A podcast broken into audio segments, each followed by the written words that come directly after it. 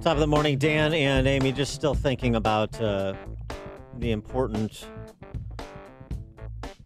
importance of Jim Acosta in the modern context. I mean, you know, he's sort of the the Nathan Hale, Patrick Henry of our time. He regrets that he has but one press pass to give for his country. give him his press pass or give him death. Jim Acosta. Oh yeah, and they I- wanted to know, you know, Can't say enough about Jim Acosta. what do you have? What advice do you have for aspiring journalists? The only advice I would give to uh, future journalists is to, uh, you know, do your jobs. You know, uh, try to, uh, day in and day out, when you do your job, uh, do what's right, uh, follow the truth. So powerful. Uh, and uh, that, that's always worked for me. Um, And I, I try to do that, you know, every day that I come here to the White House. Jim Acosta, great American, future Nobel Peace Prize recipient. Oh my gosh, will you Uh, stop we saying honor that? you. Because that will happen if you say that. Do you understand? I can't wait. I absolutely can't wait. Uh, all right, uh, switching gears, uh, the peop- some of the people Jim Acosta covers uh, in places like Florida, or from places like Florida and Georgia. Uh, at least one of them is on his way to D.C. He's uh, Senator-elect Rick Scott from Florida.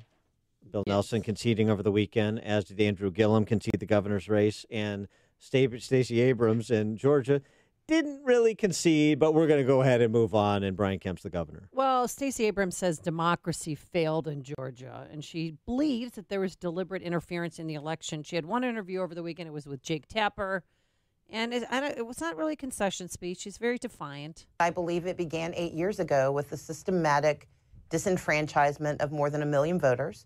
It continued with the underfunding and disinvestment in polling places, in training, and in the management of the county delivery of services. And I think it had its pinnacle in this race. Not gracious, not. I, I just the the whole um, electoral disenfranchisement. I mean, I, it still sort of baffles me um, in the era of early voting starting. I, I mean, I, does it ever end? I don't know when it starts and ends. It's so long in most states. Are you early voting now for 2020? Yeah, It could, it seems, combined with uh, things like same day voter registration in places like Illinois. I mean, it is so easy to register to vote. It is so easy to vote. And the left continues with this fact free argument about disenfranchisement. It's just so tiresome. Uh, mi- meanwhile, ignoring a fact laden argument about election fraud uh, in places like, I don't know, Broward County. I don't know, Cook County. Uh, and the news this morning is that Brenda Snipes has resigned Chico. as the election commissioner because she they, they lost 2,000 ballots, but they're in the building somewhere, Dan, somewhere. The ballots are in this building. There would be nowhere else for them to be, but they are misfiled in this building. Yeah, Mm. they were pointing fingers at a former employee. Brenda Snipes likely to come to Chicago to be the superintendent of the Chicago public school system, where she can explain how books and computers and money is missing all the time. For uh, more on uh, the Acosta topic in particular, and also um, the uh, conference of the Presidential Medal of Freedom posthumously to Supreme Court Justice Antonin Scalia, since we're talking to a professor at George Mason University's Scalia School of Law, we're pleased to be joined by F.H. Buckley. Thanks for joining us. Appreciate it, Professor. Oh, thank you for having me. Um, so, uh, I mean, just because uh, uh, Mrs. Scalia was there to receive the Presidential Medal of Freedom in her late husband's honor uh, and uh, the connection to George Mason University School of Law, wanted to get your remarks on uh, Justice Scalia and uh, not just the award that he received posthumously, but uh, uh, what he will mean for jurisprudence going forward but into, you know, what are soon to be uh, or sure to be forthcoming Supreme Court uh, nominee fights.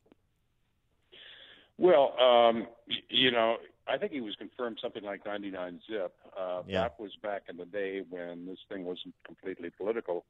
So he slipped in and was sort of remarked for smoking a pipe during his confirmation hearings. I mean, talk about being, you know, the total professor. A better, uh, it was a simpler, better time. Yes. Of integrity that uh, that was kind of missing in a slightly slipshod court, and uh, and and really an intelligence and a good humor. I mean, it says a lot to the guy that he became good friends with the liberals on the court, like like uh, Ruth Bader Ginsburg.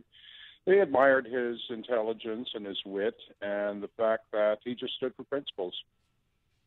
And they shared an interest. Well, he and Ruth Bader Ginsburg shared an interest in the opera too, if I recall. Yeah.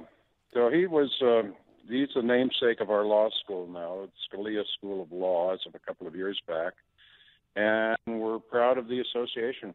Uh, did you ever have a chance to meet the man? Yeah, I did, and uh, you know, I I just love the guy because I could bum cigarettes from him. uh, and potentially a pipe. Yeah. Um, all right, so uh, to more um, uh, salient topics of the day, uh, the uh, temporary restraining order reinstating uh, Jim Acosta's press pass to the White House press corps. This uh, uh, to to listen to the D.C. press corps cover it. We've got a constitutional crisis on our hands. What's your take? Oh, I mean, talk about ridiculous. I mean, you know, the standard of the court was, wait, Acosta was banned for what? Right? You know, meanwhile, like every American who had seen the TV clip knew he was banned because he was a complete jerk and he brushed aside the hand of a uh, of, of a lady. I mean, he was not a gentleman to put it mildly. But you know, in in terms of the expansive view of the court's jurisdiction, right? It's not enough that this is you know that the sun rise, rose uh, this morning, but you know we we have to have some clear standards about this kind of thing. So fine, they'll have clear you know clean standards clear standards, and on any definition of clear standards, the guy should have been booted. Really? Well, also, there's a word this morning that uh, the White House is going to revoke this temporary restraining order, take his press pass back at the end of the month. Do you think it's it's uh, good for President Trump to keep this cat and mouse game going on with Jim Acosta and CNN? Yeah, you know something. Press conferences are the press conferences of the president. They're not the press conference of Jim Acosta. I mean, well, don't tell him. You that. know, I guess he seems to think that uh, he's entitled to dominate what's going on, and and of course he's not. He's a reporter. He's not the star of the show. Of course, reporters many times kind of tend to forget that.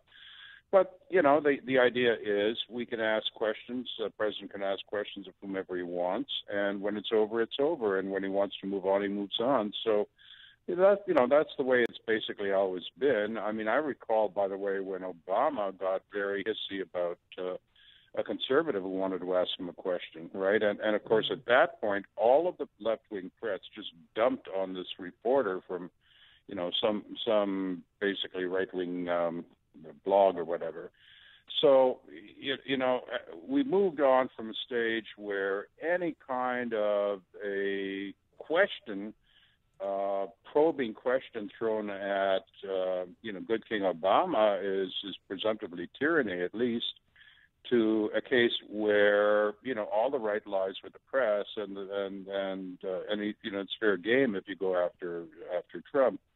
So that you know that that's just silly. I mean, we need some regular order for these kinds of things. So, you know, I think the proper thing is sure, you know, if, if Acosta comes back, fine, just don't ask, just don't call on him. Call on somebody else from CNN. Uh, wanted to get your take on acting Attorney General Matt Whitaker. The president gave him a vote of confidence in an interview with Chris, Chris Wallace yesterday, saying um, uh, that uh, he's not going to interfere in Whitaker's oversight of the Mueller investigation. Uh, in addition, that he's turned in his or is going to turn in this week his homework from Mueller, written answers to the questions that he, he posed. Um, but is there any problem with uh, Whitaker in the acting AG spot, sans Senate confirmation, and overseeing the Mueller investigation, even though he's made uh, pronouncements previous to his appointment that were skeptical of the uh, substance of the investigation? Yeah, you know something. A whole bunch of people are skeptical of, of, of that investigation, yeah, and and we would like to see Mueller get on with it. You know, I'm you know I'm kind of the odd guy out here because I'm about the only person I know who doesn't see bad faith in in anyone. And you know, I I think Mueller is basically doing what lawyers do, which is you know go really really slow and and you know examine it, what's under every kind of pet rock out there. And uh, you know, and, and a lot of people have, have basically tried to send him the message: for God's sakes, get on with it, right? So I don't think there's anything to be done in the sense that Mueller's preparing his report right now. There'll be questions, uh, answers from the president, and uh, I, you know, I would expect now to see the whole thing wrapped up before Christmas, and and that there'll be nothing there. And if you were advising the president and Mueller wanted to press on getting a sit down with the president, uh, would you advise the president to reject that overture uh, or fight a subpoena? Oh, uh, in terms of sitting down with Mueller, no, I don't think that's appropriate, and I don't think I, I don't think that's the direction in which things are heading. I mean, if if Mueller has submitted questions and Trump is answering the questions uh, in a written form, that seems to be acknowledgement on both sides that that's basically appropriate, and that's all that's going to happen. And, and Trump himself has said, "I have no plans to fire Mueller." You know, I mean, but you know, you, you don't talk you know, you ask yourself at this point, what if three years from now the Mueller investigation is still going on and hasn't mm-hmm. unearthed anything? So, you know, there is a limit at some point. So any suggestion that the president can't rein in Mueller is totally inappropriate. The crucial question is, as as Trump said, he's going to do it now, and and the answer is not merely is he not going to do it now, and he's told us that, but he's cooperating in the sense that he's answering questions. So you know, uh, it's not only a case of no fire, there's also no smoke. All right. He is F.H. Buckley. He is a professor, a law professor at George Mason University Scalia School of Law. Professor Buckley, thanks for joining us. Appreciate it. Thank you so much. And he joined us on our turnkey.pro